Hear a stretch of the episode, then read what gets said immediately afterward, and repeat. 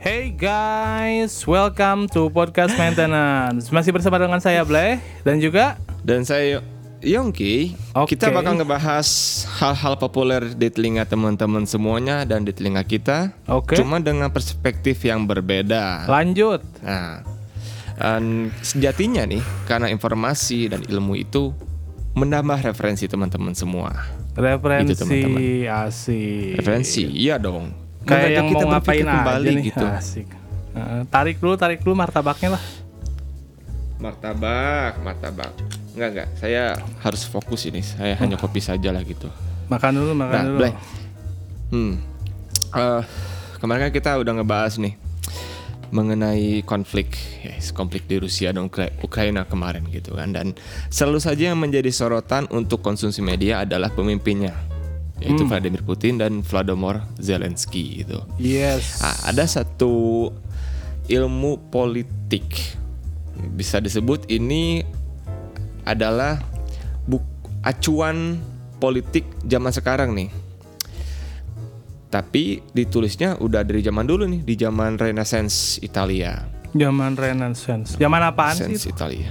Zaman ya di mana bangsa Eropa ini mulai bangkit dari yang mereka terpurukan. Oh, setelah zaman ini- kegelapan ya.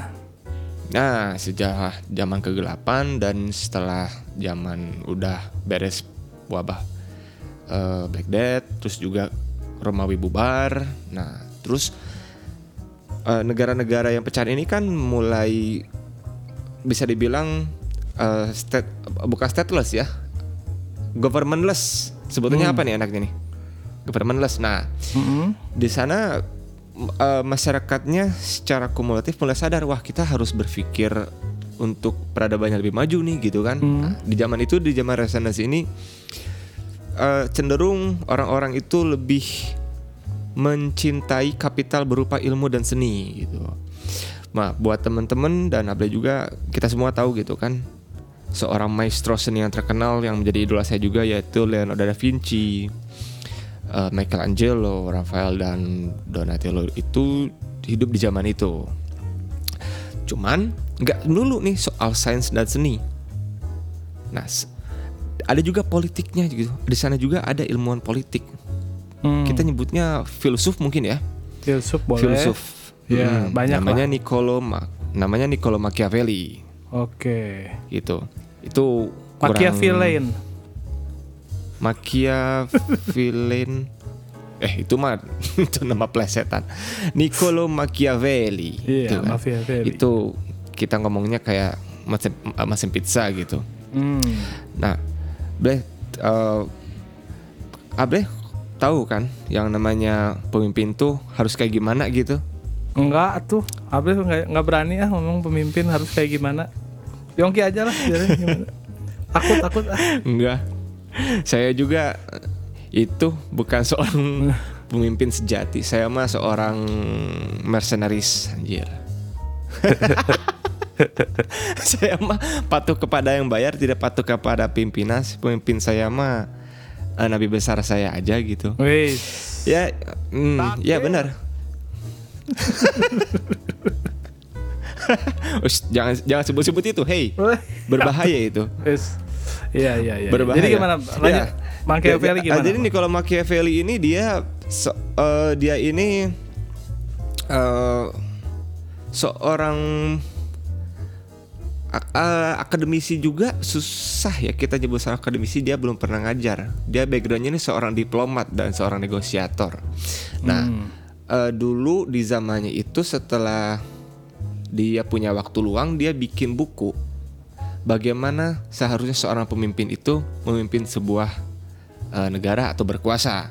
Canggih. Nah, dan alirannya itu sampai sekarang disebut Machiavellism gitu.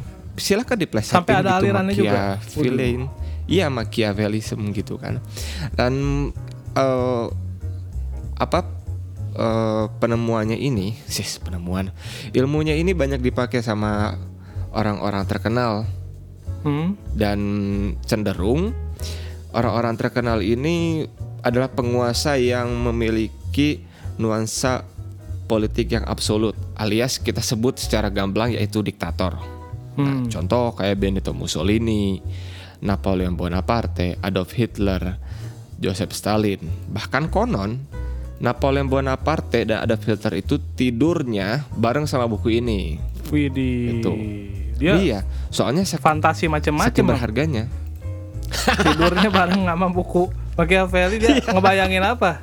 Zaman dulu nggak ada internet aduh baca buku deh Machiavelli ah Machiavelli ya Allah. Gitu. Nggak bisa aku tidur tanpa Machiavelli oh my god. Hmm, eh. Ya nggak kok freak banget tidur sama buku agak-agak ngeri-ngeri gimana ini Ya itu pikiran Ableh aja mungkin yang berpikiran bahwa petis itu Eh, adalah kekuasaan. ya siapa coba yang Ya tidurnya harus pakai buku kayak begitu kalau baca dulu oke lah gitu. Maaf, kita Lanjut, ambil lanjut, sisi lanjut. baiknya aja. Barangkali bahwa ilmu yang diberikan Machiavelli ini termasuk mahal gitu. Bahkan mungkin bisa di disetarakan dengan harta yang paling berharga yaitu yaitu uh, mindset atau how to tutorial. Bahkan Bertrand Russell, seorang filsuf abad sekarang itu menyebut Il Prince atau uh, hasil karya Machiavelli ini sebagai handbook for gangster. Ngeri, buku ngeri, saku ngeri, untuk para ngeri, ngeri. gangster gitu.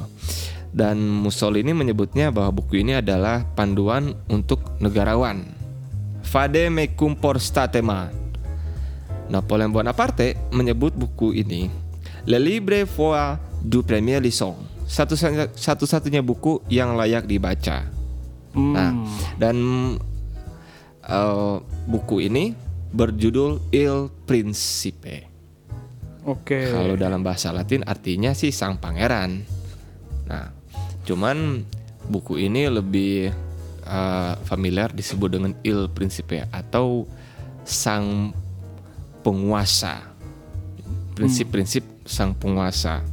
ya jadi gimana tuh prinsip-prinsip sang penguasa dan- menurut Machiavelli Menurut Machiavelli, waduh, kita ini ini teman-teman uh, disclaimer dulu ya. Kita di sini sekali lagi, maintenance ini kita memberikan perspektif yang berbeda dalam hal-hal yang populer. Bener nggak? yes Kita yes ini yes yes ap- Kita ini ngasih referensi dan kita bukan menganjurkan ya. Buku ini sebaiknya uh, teman-teman baca dengan uh, pikiran yang tenang, dengan hati yang lapang, berniat untuk menambah ilmu dan, refer- dan referensi. Buku ini dia uh, kalau boleh disebut dengan singkat, buku ini adalah buku saku bagaimana cara berkuasa. Buku ini bukannya buku diktat atau buku yang isinya itu uh, retorikal. Uh, Soalnya buku ini kebanyakan itu rangkuman uh, pengalaman analisa Machiavelli bagaimana kita menghadapi situasi yang sangat mendesak apabila terjadi gangguan dalam stabilitas politik. Soalnya falsafah politik Machiavelli di buku Il Prince ini berangkat dari desakan keadaan dan tuntunan tuntutan situasi kaos sehingga menimbulkan kemungkinan besar suatu ketidakstabilan kekuasaan. Nah, Hmm, eh, manusia itu dasarnya pelin-pelan gitu ya. bimbang bimbang benar-benar bimbang gitu kan Eh, dan situasi zaman Machiavelli ini eh, bisa dibilang kayak chaos tapi religius. Dan moralitas publiknya ini terin- eh, terintegrasi kepada hal-hal yang tidak puas gitu. Dan metode pandangan Machiavelli ini cenderung medis. Medis Jadi, maksudnya? Suatu penyak medis itu suatu eh, pandangan yang beranggapan bahwa kalau ada penyakit harus diobati dengan cepat dan efektif. Setuju. Ah, ah. logikanya kayak logika amputasi gitu. Ini orang eh, udah ada diabetes udah langsung amputasi aja gitu kan. Nah, Gitu. oke. Nah, eh, dan soalnya eh, pertimbangan untuk melakukan amputasi tersebut karena memang harus ada beberapa kriteria yang yang yang bisa dibilang bukan belum matang ya. Cuma kalau kelihatan oh udah ada desakan udahlah gitu kan langsung aja gitu. Nggak terlalu Ya. matang juga cuman cepat gitu. Nah, dan eh, beberapa pandangan Machiavelli ini soal visi dalam politik kekuasaan ini ada tiga, tiga yang besar nih. Realitas politik dan maksudnya itu realitas itu kalau penguasa berkepentingan dalam sebuah negara atau memimpin sebuah negara ya tetap aja kepentingannya itu kepentingannya itu yang paling besar dan paling da- dasar itu ekonomi gitu. Dan dan diikuti oleh tren bahwa masyarakat itu nggak mengakui sepenuhnya kepemimpinan penguasa dan go- golongan pak elit yang ada dalam satu negara ini saling berebut kekuasaan saling eh, Ableh mungkin bisa bayangin lah kalau misalnya di satu negara wah ini pemimpinnya nggak becus sedangkan Ableh punya modal gitu kan ah saya ini rakyat biasa tapi saya punya modal buat jadi pemimpin ah mending saya eh, jadi peng- saya eh, mending saya yang berkuasa deh gitu kan Gitu. dan Hmm, Oke, lanjut. kita yakin lah gitu sering dengar di obrolan-obrolan warung kopi gitu gimana orang-orang kalau misalnya dengar yang namanya masalah dalam satu negara mau itu politik ekonomi bla bla bla pasti ada aja yang nyeletuk gitu di antara lima orang Ih, mau aing jadi pemimpin, kalau saya jadi pemimpin, saya bakal begini, begini, begini. Itu ada hasrat gitu, ada hasrat ketidakpuasan. Dan kalau dikasih modal atau dia sudah menjadi golongan elit, dia punya bibit untuk merebut kekuasaan. Nah, pandangan yang kedua, dia ini ada politik dan moralitas. Politik moralitas ini dua hal yang sangat berbeda loh. Kalau politik dan menurut pandangan Machiavelli, apa pun ini eh, simpulan dari bukunya ya. Dalam politik apa pun boleh dilakukan dan Ma- Machiavelli ini yang mempopulerkan ungkapan segala cara dilakukan, segala cara halal dilakukan dalam politik, Hmm, termasuk menghilangkan nyawa, mengancam, bahkan ya hmm, apa ya memus ya musnahkan. Ngeri juga. At- mm-mm. ya s- demi tercapainya yang namanya pandangan politik gitu. Eh sorry demi tercapainya namanya ambisi politik. Sedangkan kalau moralitas moralitas ini eh Machiavelli ini apa? Agak sinis gitu. Agak sinis itu bahwa moralitas itu dimanfaatkan untuk melanggengkan kekuasaan alias yang namanya pencitraan dalam politik. Penguasa bertingkah baik, tampil baik ini itu suatu kewajiban. Dan penguasa ini sudah pasti akan mengingkari janjinya demi tercapainya polit eh, apa namanya tujuan dia. Atau misalnya kalau ada hal dalam eh, cita-citanya yang belum tercapai yang sudah disampaikan sama orang lain belum tercapai dia tidak akan pernah segan untuk berbohong. Hmm. atau bikin seribu satu alasan kalau misalnya itu semua tertunda gitu kan. Seribu satu alasan men. Seribu alasan untuk eh, menunda satu alasan untuk berhasil. Itu.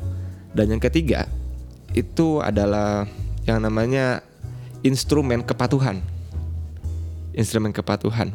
Instrumen kepatuhan ini maksudnya eh, dalam negara pas ad- selalu saja ada perangkat yang dia ini melakukan tindakan atau perlakuan untuk menertibkan atau membuat orang lain patuh yaitu di dalam eh, hal ini atau di contoh dalam satu negara kayak misalnya aparat tentara, polisi dan sampai yang paling kecil mungkin.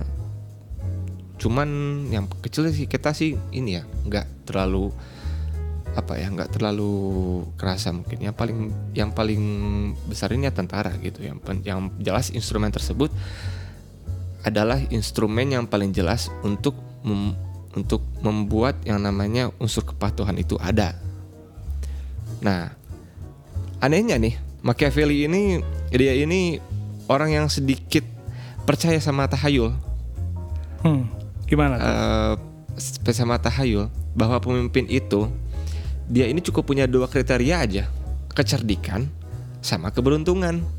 Virtu et fortune. Kalau virtu ini ya itu mah apa ya skill lah gitu kan. Skill. Dan yang kedua ini keberuntungan. Keberuntungan ini uh, 10 persennya ini nggak lebih dari yang namanya membaca peluang gitu kan. Sisanya itu adalah uh, bagaimana kita meraihnya atau effort atau upaya gitu. Pemimpin cukup punya dua modal hmm. itu aja gitu dan sisanya tiga pandangan tadi gitu yang dilaksanakan itu yang dalam buku The Prince. Iya yeah, iya. Yeah. Kalau nah kalau Ables kalau Ables sendiri nih, Ables setuju gak sih misalnya kalau pemimpin itu harus selalu memakai pendekatan uh, yang keras gitu kan yang bisa dibilang mendingan bikin bawahan atau rakyat itu patuh itu daripada harus mencintai kita gitu. Enggak lah, enggak yang dia maksudkan di situ kan membuat rakyat patuh melalui ketakutan. Jadi kepatuhannya hmm. bukan berdasarkan dari kecintaan terhadap pemimpin, tapi harusnya berdasarkan ketakutan gitu kan. Quotesnya hmm. dari Machiavelli itu kan kalau misalnya ada dua pilihan antara ditakuti sama dicintai, lebih dicintai. baik ditakuti gitu.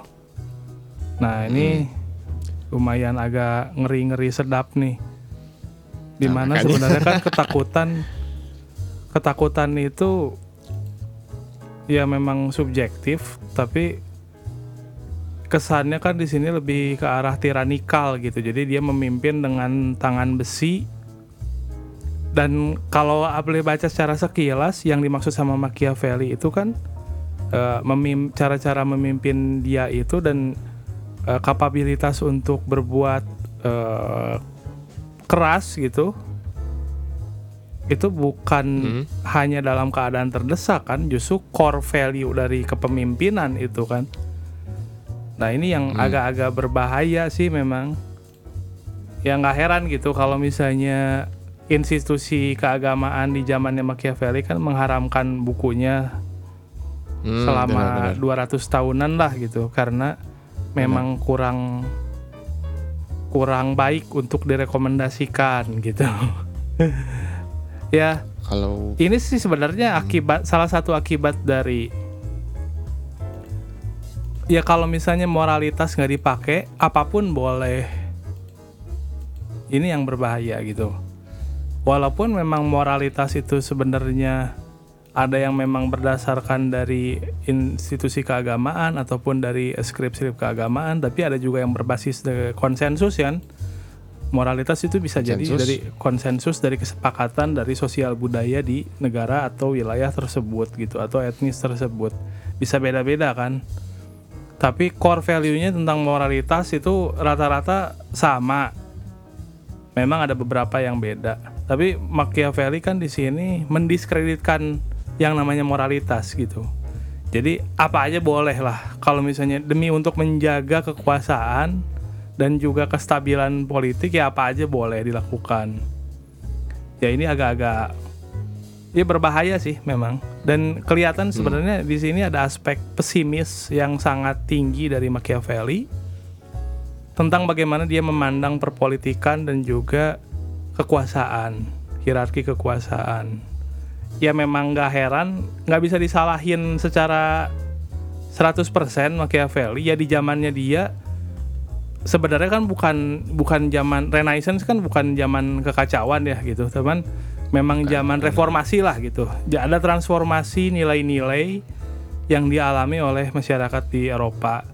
Cuman di zamannya setahu Able itu di di zamannya Machiavelli uh, kekuasaan itu yang berhasil yang modelnya mirip-mirip kayak apa yang dia deskripsikan di bukunya Il Prince gitu orangnya tegas orang yang memimpinnya itu kejam gitu. Nah, yang begini-begini nih yang langgeng gitu.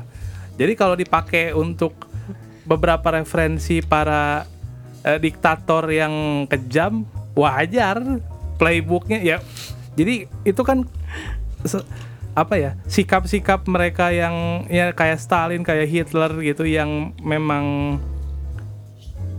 apa ya ya agak-agak agak-agak pemusnahan massal gitu kesannya solusi-solusinya tuh jadi cocok dikonfirmasi sama Machiavelli entah entah ini terbalik ya gitu bisa jadi dia diinspirasi gitu kan oleh Machiavelli atau dia sebenarnya memang core value-nya udah seperti itu dan dia ngerasa dikonfirm oleh apa yang ditulis sama Machiavelli gitu oh begini yang pemimpin yang benar supaya kekuasaan ini going concern terus-terusan berjalan ya begini. Nah, itu. Jadi ya jangan diturutin 100% lah. 20% lah ambil. bener bener soalnya eh, kalau kita lihat lagi sebenarnya Machiavelli di zaman sekarang itu hampir nggak ada nah kalau misalkan eh, mau jadi seorang pemimpin buku ini dire- direkomendasikan untuk melihat yang namanya pergerakan musuh-musuh mana nih yang eh, apa atau mana orang yang mau disingkirkan gitu. Bisa dibilang tujuannya lebih skalanya lebih kecil lagi gitu. Ah orang ini licik nih. Orang ini menggunakan presi- eh, apa namanya how to Machiavelli gitu. Dan Hmm, orang ini iya. ah, misalnya dia ini mending bikin orang lain takut gitu kan. Supaya dia dipilih gitu. Dan orang ini menggunakannya namanya prinsip-prinsip bahwa oh kalau pemilih itu bodoh gitu bimbangnya itu lebih ke bo- eh, bodoh lagi gitu. Lebih gampang di eh, lebih gampang dikelabui gitu kan. Soalnya eh, ini ada beberapa orang juga yang menganggap bahwa Machiavelli ini apa namanya dia ini bukan seorang penghancur yang absolut kayak Bertrand Russell ini gitu kan Hmm. hanya saja apabila buku ini dipahami oleh orang yang salah, wah udahlah kejadian gitu. Alamat itu, itu ditindas sendiri. Soalnya ini di di salah satu babnya di bagaimana cara negara eh cara negara. Bentar, bentar. Di, eh, ini udah saya tanya ini. Ah ini nih. Eh, Gimana gimana gimana? Bagaimana mengukur kekuatan negara gitu. Bagaimana ke- eh, mengukur ke- mengukur kekuatan negara.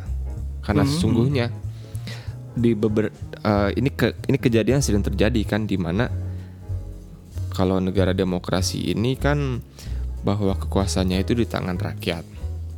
Nah, dan uh, Hmm, hmm, hmm. negara demokrasi itu kan rata-rata punya konstitusi bagaimana cara memaklumatkan penguasa atau menumbangkan penguasa dengan cara konstitusi.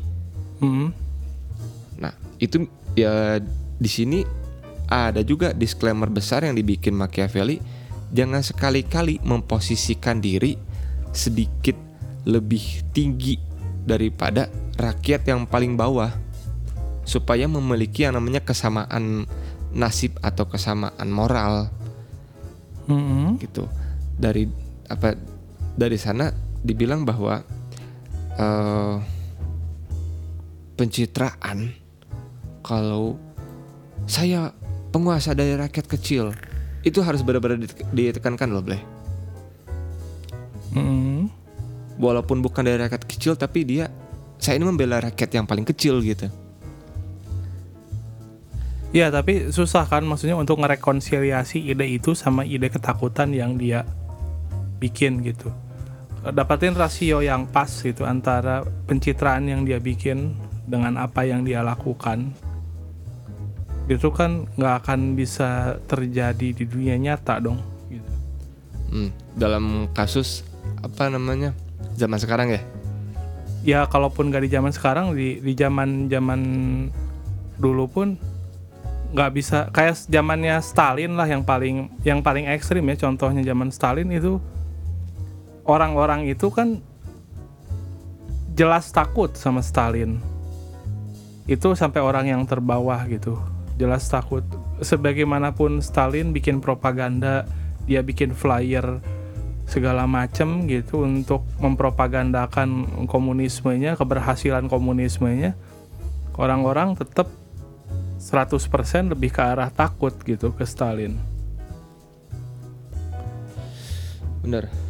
Jadi pencitraannya nggak mempan gitu. Iya iya pencitraan ya oke. Cuman semua juga tahu itu bullshit gitu. Heeh. Kalau itu mungkin kalau dalam keadaan pasca runtuhnya Uni Soviet ya.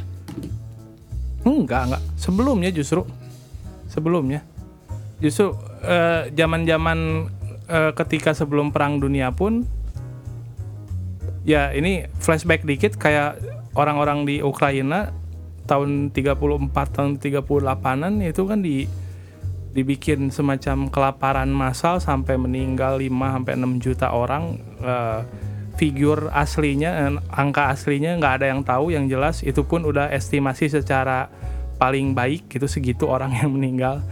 Dan sebagaimanapun Stalin ngasih propaganda bahwa itu tidak terjadi ya orang tahu bahwa dia jahat gitu.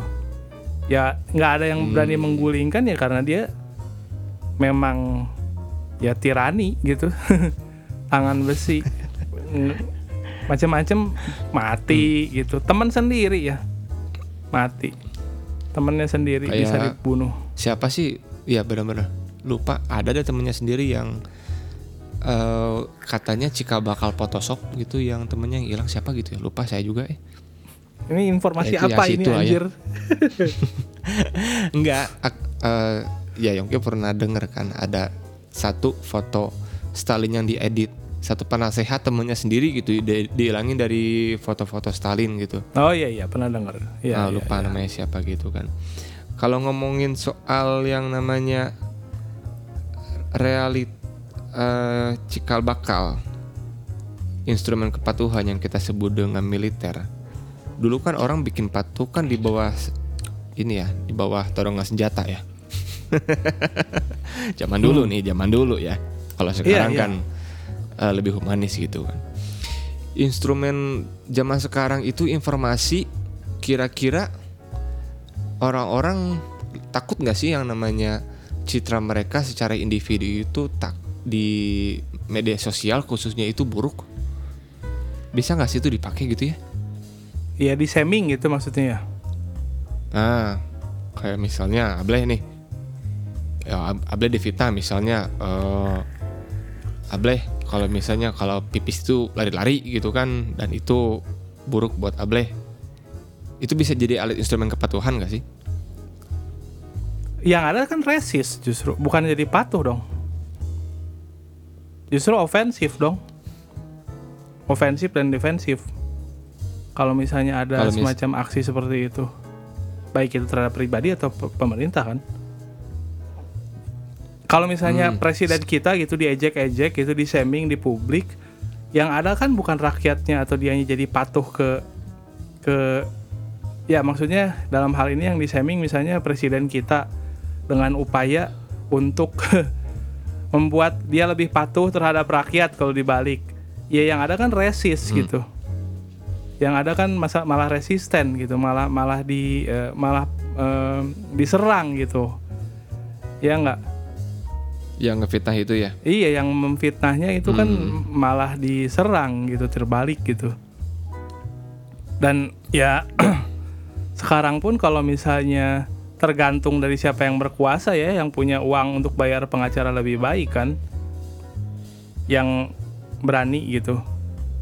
Kalau misalnya ada public shaming atau misalnya ada fitnah pencemaran nama baik segala macam ya memang ada ketakutan bukan ketakutan yang dimaksud sama Machiavelli pastinya gitu. Kalau gitu mungkin instrumen paling hampir mendekati untuk membuat seorang patuh itu mungkin uang ya dan ekonomi.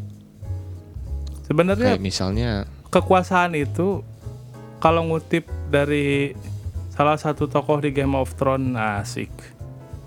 Bahwa kekuasaan itu sebenarnya kan eh, trik lah itu shadow itu bayangan gitu. Orang yang kecil pun yang kerdil pun bisa bikin bayangan yang besar jadi sebenarnya sebagaimana kita bisa dapat kepercayaan gitu dari rakyat kalau itu demokrasi ya yang bisa ngebuat rakyat percaya gitu. Bagaimana caranya? Ya memang pencitraan salah satunya gitu. Cuman kalau misalnya itu di pairing dengan instrumen ketakutan nggak akan kompatibel. Kalaupun ada iya dia memimpin memang bisa langgeng kayak Stalin kayak Hitler gitu tapi hasilnya ujung-ujungnya runtuh gitu. Yang ada runtuh setelah berakhirnya kekuasaan. Jadi nggak going concern kan nggak berkelanjutan gitu. Memang dia memimpin selama lamanya gitu selama bi- dia bisa memimpin ya mencapai rekor bisa 5 10 periode. Tapi akhir dari kekuasaannya legasi yang dia dapat itu buruk warisan Benar, yang dia benar. kasih itu Hmm. buruk gitu ya kan meninggalkan Hmm. luka di mana-mana malah gitu Berarti eh, bisa kita bilang kalau misalnya pandangan atau ilmu dari Machiavelli ini memang si kondisional gitu kan. Ya, Oh. jadi harusnya di Hmm. diaplikasikan mungkin cuman untuk situasi tertentu aja. Karena memang kalau misalnya pemimpin terlalu baik, terus dia mendapati suatu situasi di mana dia harus uh, memberikan suatu keputusan dengan atribut kekerasan, kekejaman, dan pilihannya juga antara rakyatnya ratusan juta orang yang mungkin kalau misalnya dia terlalu baik bisa jadi dia nggak memutuskan apa-apa gitu. Di mana Benar, benar, benar. ketika dalam situasi dilematis maju ke kanan ke kiri salah atas bawah salah waktu yang berpengaruh itu semakin lama keputusan itu diambil efeknya semakin jelek untuk semua opsi kan gitu jadi Maka perlu dilakukan itu yang namanya pendekatan yang frontal gitu. yang frontal ya itu bisa Hmm. masuk mungkin gitu Kalau kalau gitu benar kata Abel tadi ini mungkin nggak akan sampai 25% dipakai di zaman sekarang gitu ya. Soalnya Betul. Eh, Dan walaupun di zaman dulu pun ya, kalau menurut Able itu nggak nggak ada yang bisa 100% mengaplikasikan Machiavelli, Machiavelli gitu. Ini sem- semacam confirmation bias dari para pemimpin-pemimpin yang memang secara langsung atau tidak langsung seakan-akan ngambil idenya Machiavelli gitu. Jadi bis- kalau menurut Able sebenarnya orang-orang kayak ya nah, mungkin Hitler atau Stalin juga mungkin Napoleon itu secara tidak langsung aja dia mengambil ide Machiavelli dia udah punya idenya gitu. Oh memang ketika dalam situasi kayak gitu dia kejam gitu. Nah si Machiav buku Machiavelli ini dianggap sebagai oh pembenaran. Oh ada yang nge-backup gua nih orang keren di keputusan gue gitu. Jadi bukan dia baca oh kayak gini caranya gitu. Kalau ini ya, tapi di, pen- opini ya gitu. Ini nggak tahu juga ya. Bener-bener. kita harus nanya orangnya di kuburan kalau pengen tahu bener-bener mah kan nggak mungkin. Tapi kalau menurut Abe Iya. kayak gitu karena terlalu banyak ya contoh-contoh yang ya maksudnya contoh-contoh pemimpin yang memang dia great leader tapi dia juga dicintai oleh rakyatnya dan kekuasaannya juga langgeng ah, bisa nggak Gitu disebut kan. satu nama? ya contohnya Nabi besar Muhammad jelas dong gitu itu salah satu contoh pemimpin yang dicintai gitu dan juga kekuasaannya juga langgeng jelas terus Bukan contoh kekuasaan, tapi kalau misalnya diperjelas lagi pengaruhnya ya. Ya influence-nya ya Hmm, jelas lah in- influence. pengaruhnya Hmm. eh, dalam dan juga legasinya warisannya juga dicintai kan gitu warisannya Sampai itu sekarang. going concern sampai sekarang abadi gitu kayak gitu Bu- Hmm. bukan suatu kebencian gitu walaupun memang dari sisi musuh pasti ada lah gitu itu nggak boleh munafik pasti akan ada gitu kan yang resist gitu kan tapi eh, dari sisi keberhasilannya ya salah satu contohnya itu dan Nabi Muhammad kan bukan mitos. Jelas nyata Ya, gitu. bukan lah. Bukan. Jelas nyata iya itu gitu. kan. Mm-mm. dan Walaupun kita pemimpin-pemimpin mm. sebelum zaman Machiavelli gitu kayak Liu Bei gitu kalau dari Cina itu salah satu tokoh di Samkok lah gitu itu pemimpin yang dicintai sampai rakyatnya berani berkorban 40 ribu orang berani berkorban supaya dia bisa melarikan diri. Dan itu sukarela loh. Nah itu kan luar biasa tuh untuk bisa seperti itu. Gitu. Itu karena kekuatan cinta gitu. Kekuatan cinta gitu. Dia cinta sama Kekuatan pemimpin. Nggak apa-apa sok kita di sini dibunuh sama pasukan di belakang. Yang penting eh, pangeran lari gitu. Itu luar biasa lah bisa punya seperti itu gitu bisa punya Mm-mm. citra seperti itu gitu kan. Contoh lah dan ya banyak lagi gitu. Dan ya kayak eh, Nelson Mandela gitu. Contohnya Nelson Mandela. punya influence bertahun-tahun dan dia memimpin dengan kasih gitu. Dengan dengan moral yang sangat bisa dibilang transcendence lah. Itu melampaui eh, melampaui akal sehat gitu moral bagaimana yang dia citra pegang. ya eh, moral dan eh, mungkin kalau kita ambil justifikasinya terhadap beberapa masa bahwa pemimpin ini juga harus kenal betul dengan moral dari rakyatnya tersebut. Iya iya ya, pastinya pastinya. Mm. dan pastinya. dan gimana eh, dia mengintegrasikannya gitu. Mengintegrasikan Mm-mm. moral yang sekarang ada dengan visinya moralnya seperti apa gitu karena Benar, kalau benar. misalnya So- ikut ikut eh, moral eh, di situasi yang saat ini saja kan ada kemungkinan ke depannya nilai-nilainya ada yang berubah nah pemimpin itu harus visioner kan dia tahu gitu bagaimana Hmm. mengambil moral yang kira-kira di 20 30 tahun lagi ditarik ke belakang gitu, ditarik ke zaman sekarang gitu. Nah, itu kan salah satu atribut yang pemimpin-pemimpin besar Hmm. pada bisa ambil gitu. benar soalnya kalau kita lihat lagi ini di zaman Machiavelli nih kita lihat lagi sejarahnya Hmm. bahwa so, waktu waktu itu tuh chaos se- disebutnya chaos Ya, chaos. gitu chaos ah, chaos chaos tapi religius gitu Ya. sedangkan di zaman sekarang chaosnya chaos apa ya? Zaman sekarang ya kita chaos cari minyak gitu. Cari makan gitu. Sampai chaos telur dan um, daging. hmm, chaos telur dan daging. Sampai chaos ada teman saya juga. Dia ini seorang manajer di suatu perusahaan sampai buka angkringan gitu kan. Nah dan chaos-chaos di sini ini harus dikenali sama setiap pemimpin makanya akan sangat aneh ya buat seorang pemimpin kalau misalnya dia ini bukan jadi rakyat kecil tapi tidak memposisikan dirinya di rakyat kecil posisinya ini bukan posisi secara nasib atau bagaimana dia bisa mengelola yang namanya kapital kekayaan tapi moralitasnya tersebut gitu Hmm, kita bisa Menarik. Uh, uh, kita bisa inilah bisa uh, bukan taruhan ya. Saya yakin gitu di antara 100 rumah di sekitar kita pasti ada pasti ada moralnya yang 180 derajat berbeda dari pemimpin. Moralnya Hmm. itu ya uh, sebutlah semua dari balik dibalikin kata layak layak gitu Uh, misal orang ini uh, uh, dia ini misalnya kurang rajin terus kurang memperhatikan kebersihan lingkungan kurang yang memperhatikan adab gitu kan nah moralitas pemimpin ini harusnya dia tahu dia sadar ada orang yang seperti itu gitu kan walaupun tidak kumulatif walaupun itu anomali Hmm. tapi secara general moralitas di setiap zaman itu berbeda soalnya ini eh, ya ada evolusi atau ada transformasi lah dari nilai-nilai Mm-mm, mm-mm. moral.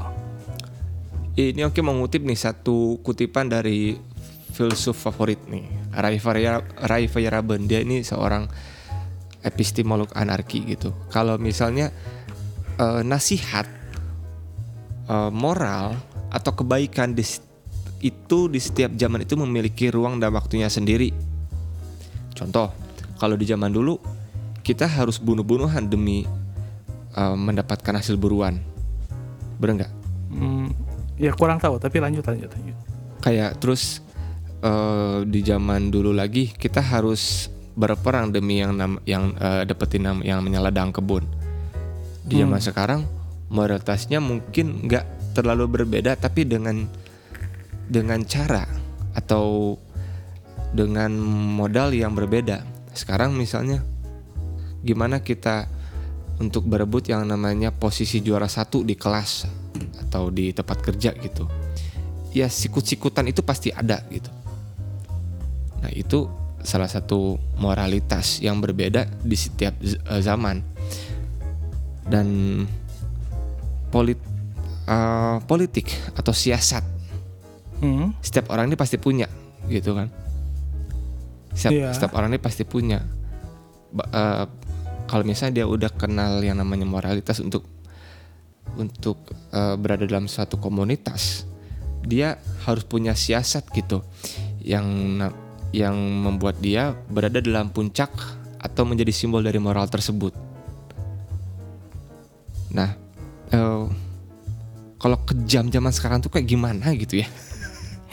Itu yang ke- yang yang yang Yongki bingung tuh kejam zaman sekarang itu kayak gimana gitu dalam contoh kecil gitu. Ya Lalu susah lah parameternya beda-beda dong.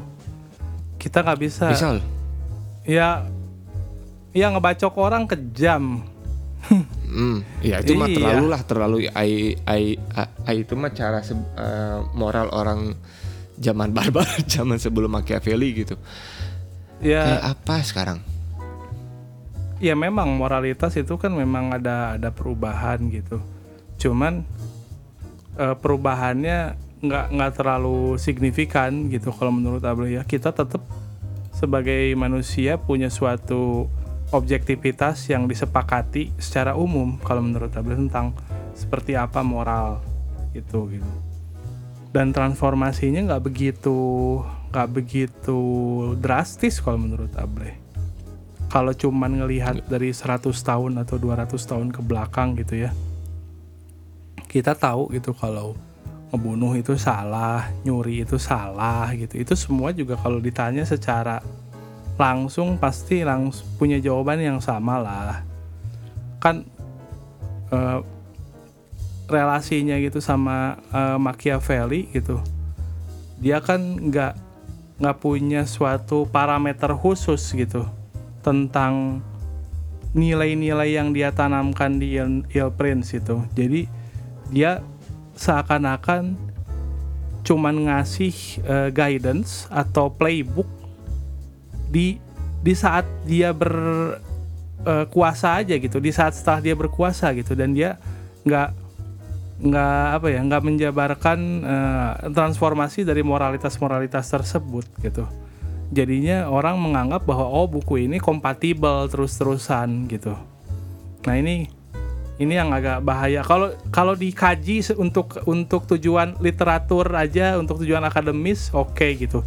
Tapi untuk aplikatif gitu, eh, ya lumayan ngeri lah gitu kalau misalnya diaplikasikan. Ya karena memang sifatnya pesimis gitu. Dia eh, seakan-akan menyerah dengan human nature-nya manusia itu dianggap ya kayak begini, Bray.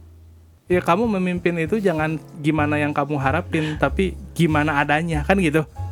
Gimana? Iya benar Iya kan, apa yang dia dorong kan kayak gitu gitu bahwa manu- eh, manusia itu oh rakyat itu ya seperti ini gitu. Jadi dia tuh rakyat itu nggak terlalu pinter terus chaotic lah segala macem gitu. Dia mungkin nggak ngeprediksi bahwa akan ada zaman kayak sekarang di mana edukasi sebenarnya terbuka lebar. Nggak ada alasan untuk tidak belajar sebenarnya gitu.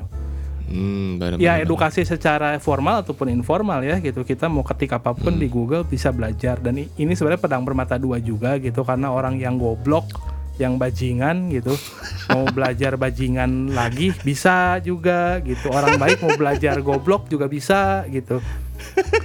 Memang open Itu kan gak gitu. usah belajar. ya usah belajar itu belajar kan proses dari tahu eh tidak tahu menjadi tahu itu sesimpel itu kan Iya, iya. nggak ngomong nggak ada atribut baik buruk benarnya ini belajar itu ya belajar lah gitu Jadi nggak ada. Kalau zaman dulu akses untuk seperti itu kan terbatas gitu. Nggak bisa pengemis di pinggir jalan masuk ke library gitu ke perpustakaan. "Ah, saya pengen belajar bla bla begini. Wah, yang ada diusir atau dibunuh duluan gitu sama penjaga kan gitu. Jadi zamannya Benar. sudah tidak kompatibel gitu kalau menurut Abre sekarang. Ya untuk dikaji secara akademis menarik, menarik gitu. Menggali oh pemikiran orang seperti ini di zaman itu gitu. Ya kan? Kalau yang dibunuh waktu perpustakaan. Ya, contoh ekstrim iya lah sih, iya itu. bener-bener. Siapa Ah. tahu penjaganya mabok gitu kan? Nah, Ah. mana tahu. Apa kamu mau ke sini, ha? Kamu kenapa nggak pakai baju sekolahan gitu kan? Hmm. Itu ya realitas eh, realitas masyarakat, realitas eh, moral dalam masyarakat ini berbeda gitu secara bungkusan gitu kan. Mak- apa mak- mungkin kalau uh, Yongki perjelas lagi bahwa kalau sekarang itu yang namanya realitas moral itu nggak sama sekali uh, sulit bahkan kalau dibilang sulit itu karena mungkin belum melakukannya bener nggak Sulit. Eh, soalnya Belum- maksudnya gimana tuh? soalnya kalau zaman dulu kan Machiavelli menganggap bahwa ya manusia itu dasarnya uh, pelin-pelan uh, bisa dibilang bodoh gitu kan. Terus haus kuasa. Soalnya akses untuk mempelajari uh, unsur-unsur tersebut itu sangat terbatas. Seperti yang kata Ableh bilang gitu kan. Pengemis aja susah gitu. Sekarang pengemis aja yang yakin pasti punya handphone gitu kan buat mengakses informasi gitu. Mm-mm, tapi dia nggak mau. mm-mm. Lihatnya dangdut. Nah,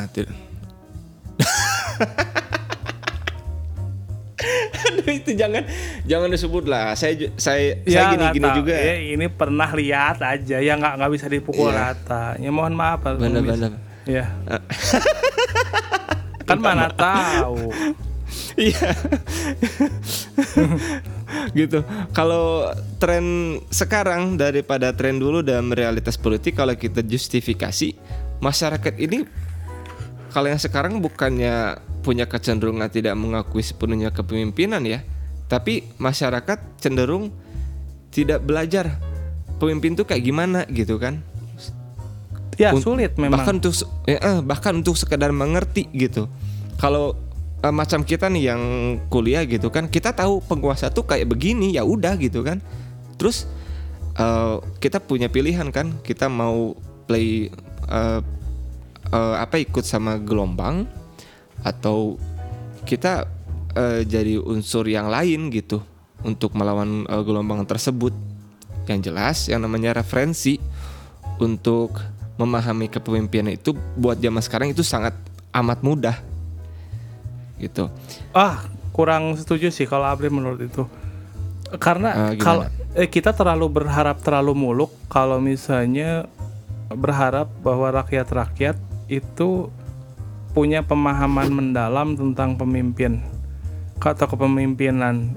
Walaupun cuman dengan browsing, kalau masalah pendidikan dia misalnya untuk memperbaiki hidupnya, akses sekarang terbuka lebar kan harusnya secara informasi ya, secara informasi gitu.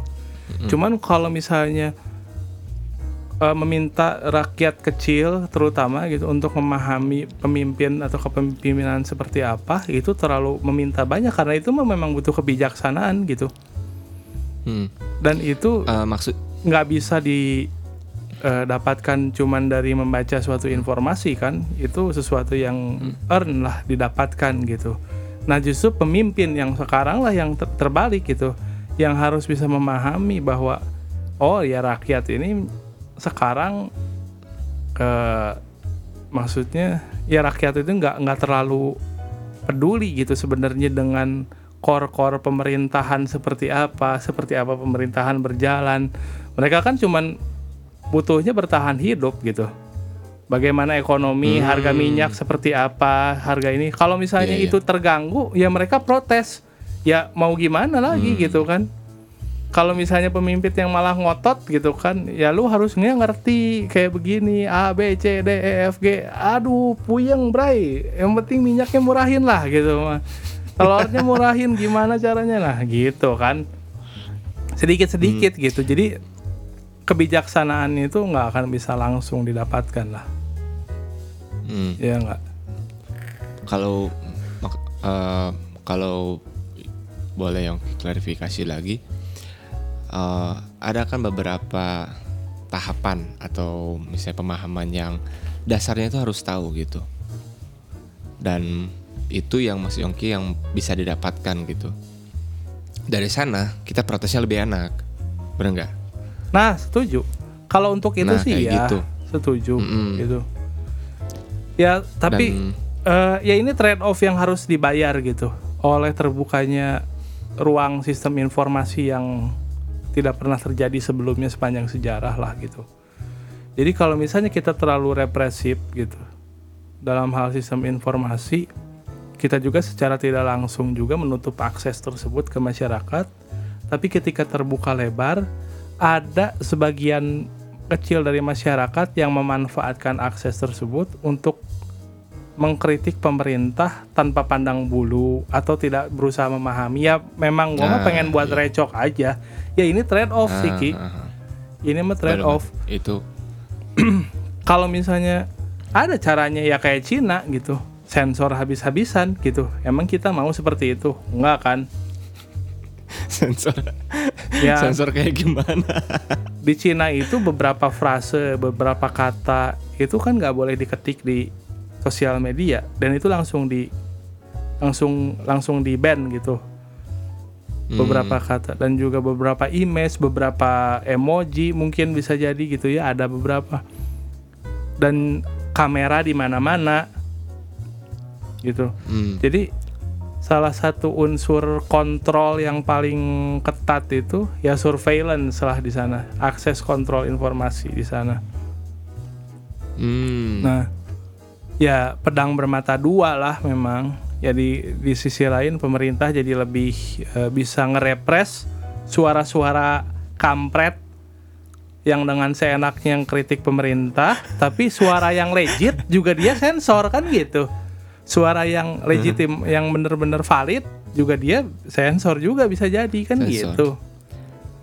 kayaknya buat itu buat eh, kerahasiaan informasi gitu kan Oh enggak, bukan kerahasiaan Soalnya- informasi. Jadi ketika kita terlalu Buat apa? terlalu mengkritik eh, kebijakan pemerintah gitu, eh, di sana itu kita bisa jadi di ban sosial medianya atau bisa dikurangin kreditnya. Nanti kita mungkin bisa bahas Hmm. itu ya di episode Kredit sosial, ya? berikutnya. Jadi di sana kan pakai kredit sosial gitu. Nah ini ada plus minus.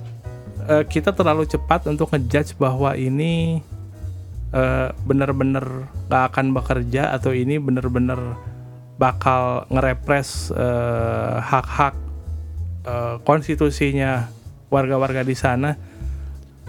Ini kompleks lah gitu. Kalau untuk masalah ini, cuman ya ini salah satu unsur kontrol yang Machiavelli sebut juga sih sebenarnya gitu.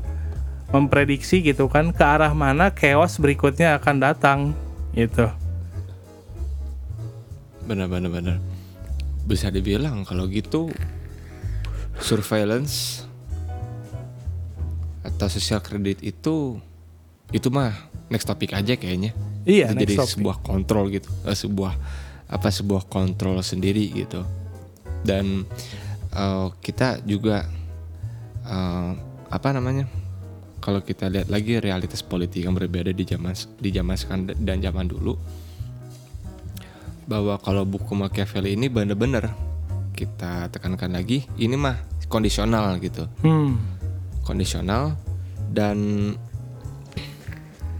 kalau masyarakat ini sekarang ini masih punya kecenderungan tidak bukan tidak mengakui apa sebutannya gitu ya tidak percaya gitu ya tidak percaya Hmm. sepenuhnya gitu kepada kepemimpinan penguasa cuman dalam dunia dalam dunia atau dalam negara demokrasi golongan elit masih sah gitu untuk yang, yang namanya berebut kekuasaan dari dari penguasa yang incumbent soalnya itu salah satu unsur demokrasi eh, juga benar nggak Iya iya, kalau misalnya untuk Mm-mm. mengganti kekuasaan secara konstitusi ya itu mah nggak masalah kan gitu, memang ada aturannya. Gitu. dan dan secara retoris kalau buku ini itu nggak terbatas sama semua idealisme dalam sebuah negara mau itu mau itu Oh iya, imperial mau itu sosialis komunis demokrasi apalagi sih ya bentuk-bentuk negara yang sekarang Ya agak lucu kalau diterapkan di demokrasi sih.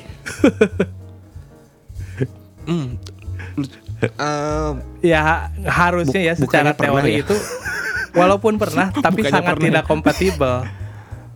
hmm, Ya kalau diterapkan Bukannya di demokrasi ya kacau aja gitu. kalau Pura-pura kalau diterapkan mah. Ya contohnya pura-pura mas maksudnya gini, kayak di Korea Utara gitu. Itu mau Kim Jong Un baca atau tidak Machiavelli, tapi dia menerapkan itu. Jelas. Nggak tahu berapa persentasenya, tapi dia menerapkan. Dan dia rezimnya berkuasa puluhan tahun, rekor lah. Ya kan? Mm, Heeh, gitu. ya benar Dan dia mengakuinya apa? Negaranya namanya apa? Democratic People Demokratik. Korea. iya gitu. Eh, kalau maaf apa bahasa Koreanya sih? Hah? Aduh, Maaf apa bahasa Koreanya? sumimasen. Mah Jepang atuh. Maaf ya, Opa Kim Jong Un, Aduh. tapi memang Anda memang seperti itu. Iya. Ya. Oh, kita mah nggak ada kalau apa-apanya dibandingkan film The Interview lah. Anjir, itu mah atuh eh. Ih, kalau misalnya ngebayang kayak gitu juga apa males gitu kan. Eh, Enggak, eh, soalnya gini Black, kalau misalnya itu diterapkan eh, bisa juga diterapkan dalam skala kecil. Contoh dalam kepartaian dan contoh dalam Ya tapi situasional. satu lembaga Jadi ketika dalam situasi pakai Ini nggak perlu uh, sebut satu nama institusi ya.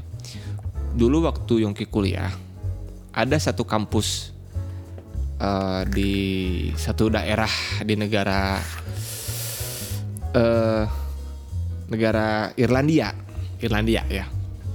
Kalau dia ini si kepala BEM-nya ini disubsidi mobil selama dia uh, menjabat. Dan disubsidi yang namanya gaji gitu kan. Gajinya juga nggak main-main bleh. Sampai 5 juta rupiah gitu per bulan. Waktu zaman 2009 2010 itu gede banget gitu. Dan eh, pernah yang ketemu sama sama salah seorang senatnya itu orangnya itu ya bisa dibilang setengahnya Machiavelli dan sekarang orang eh, dan kepala BEM itu jadi selebgram Iya, tapi kan situasional gitu maksudnya. Kalaupun misalnya dalam skala kecil diterapkan di kehidupan sehari bisa ya bisa mah bisa gitu aja gitu. Cuman kalau itu dijadikan suatu prinsip gitu kan di suatu negara, oh ini negara salah satu basis pilarnya adalah Machiavellianism. Wah, nggak akan mungkin apalagi negaranya demokrasi. Eh, Hmm. dan di eh, buku ini loh bleh ditulis negara gere- eh, negara maaf ya ini buat yang ber, berkeyakinan Nasrani cuma di sini ada bab yang namanya negara gereja ini bukan bentuk negara yang ideal cuman yang namanya prinsip Machiavelli eh, sangat cocok gitu dilaksanakan dalam eh, lembaga ini gitu kan dalam Hmm. hal ini eh, lemba- eh, lembaga keagamaan gitu soalnya Lucu di juga. sini ditul Heh, ditulis bahwa hanya orang-orang congkak yang berani mendebat yang namanya keputusan eh, agamawan. Wah, Kita bisa. Mm. Hanya orang-orang congkak dan pongah gitu Iya, kan. iya, Dan iya. eh, terlalu gegabah lah gitu kalau orang yang yang namanya mau mendebat yang eh, pemuka agama gitu kan. Dan ini uh, nggak bilang berhasil, cuman Machiavelli Machiavellisme di lembaga keagamaan ini bukan perlu, cuman efektif hmm, gitu. iya iya. Soalnya instrumen ya instrumennya langsung gitu. Ini perintah Tuhan. Wah. Iya iya ya itu mah maksudnya ya mengadopsi ketakutannya itulah gitu kan. Mm-mm, ya mungkin mm-mm. bisa bisa bisa kompatibel bisa jadi gitu. Hmm. Heeh. Dan maaf ya, buat eh, penganut eh, Nasrani di sini disebut Alek- Alexander 6 gitu Hmm. paus waktu itu gitu menggunakan eh, apa namanya ketakutan sebagai alat instrumen utama untuk melanggengkan kekuasaan supaya keluarga Borgia itu terus berkuasa. Iya Nah, iya. Ya itu Cuman salah ya satu teman-teman nih contoh yang ini aja lah. Eh, contoh sejarah Yang- kelamnya waktu zaman dulu sih. Iya mm, tahu Ale- yang Pope Alexander 6. Hmm.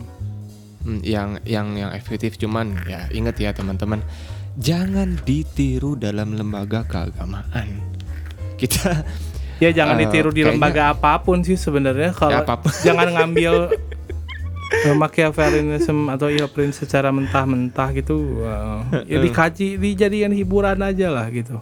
Mm-mm, Yang dia seperti kalau misalnya terdesak silakan dipakai. Ya nanti belajar belajar sama Yongki lah ya gitu. Ya.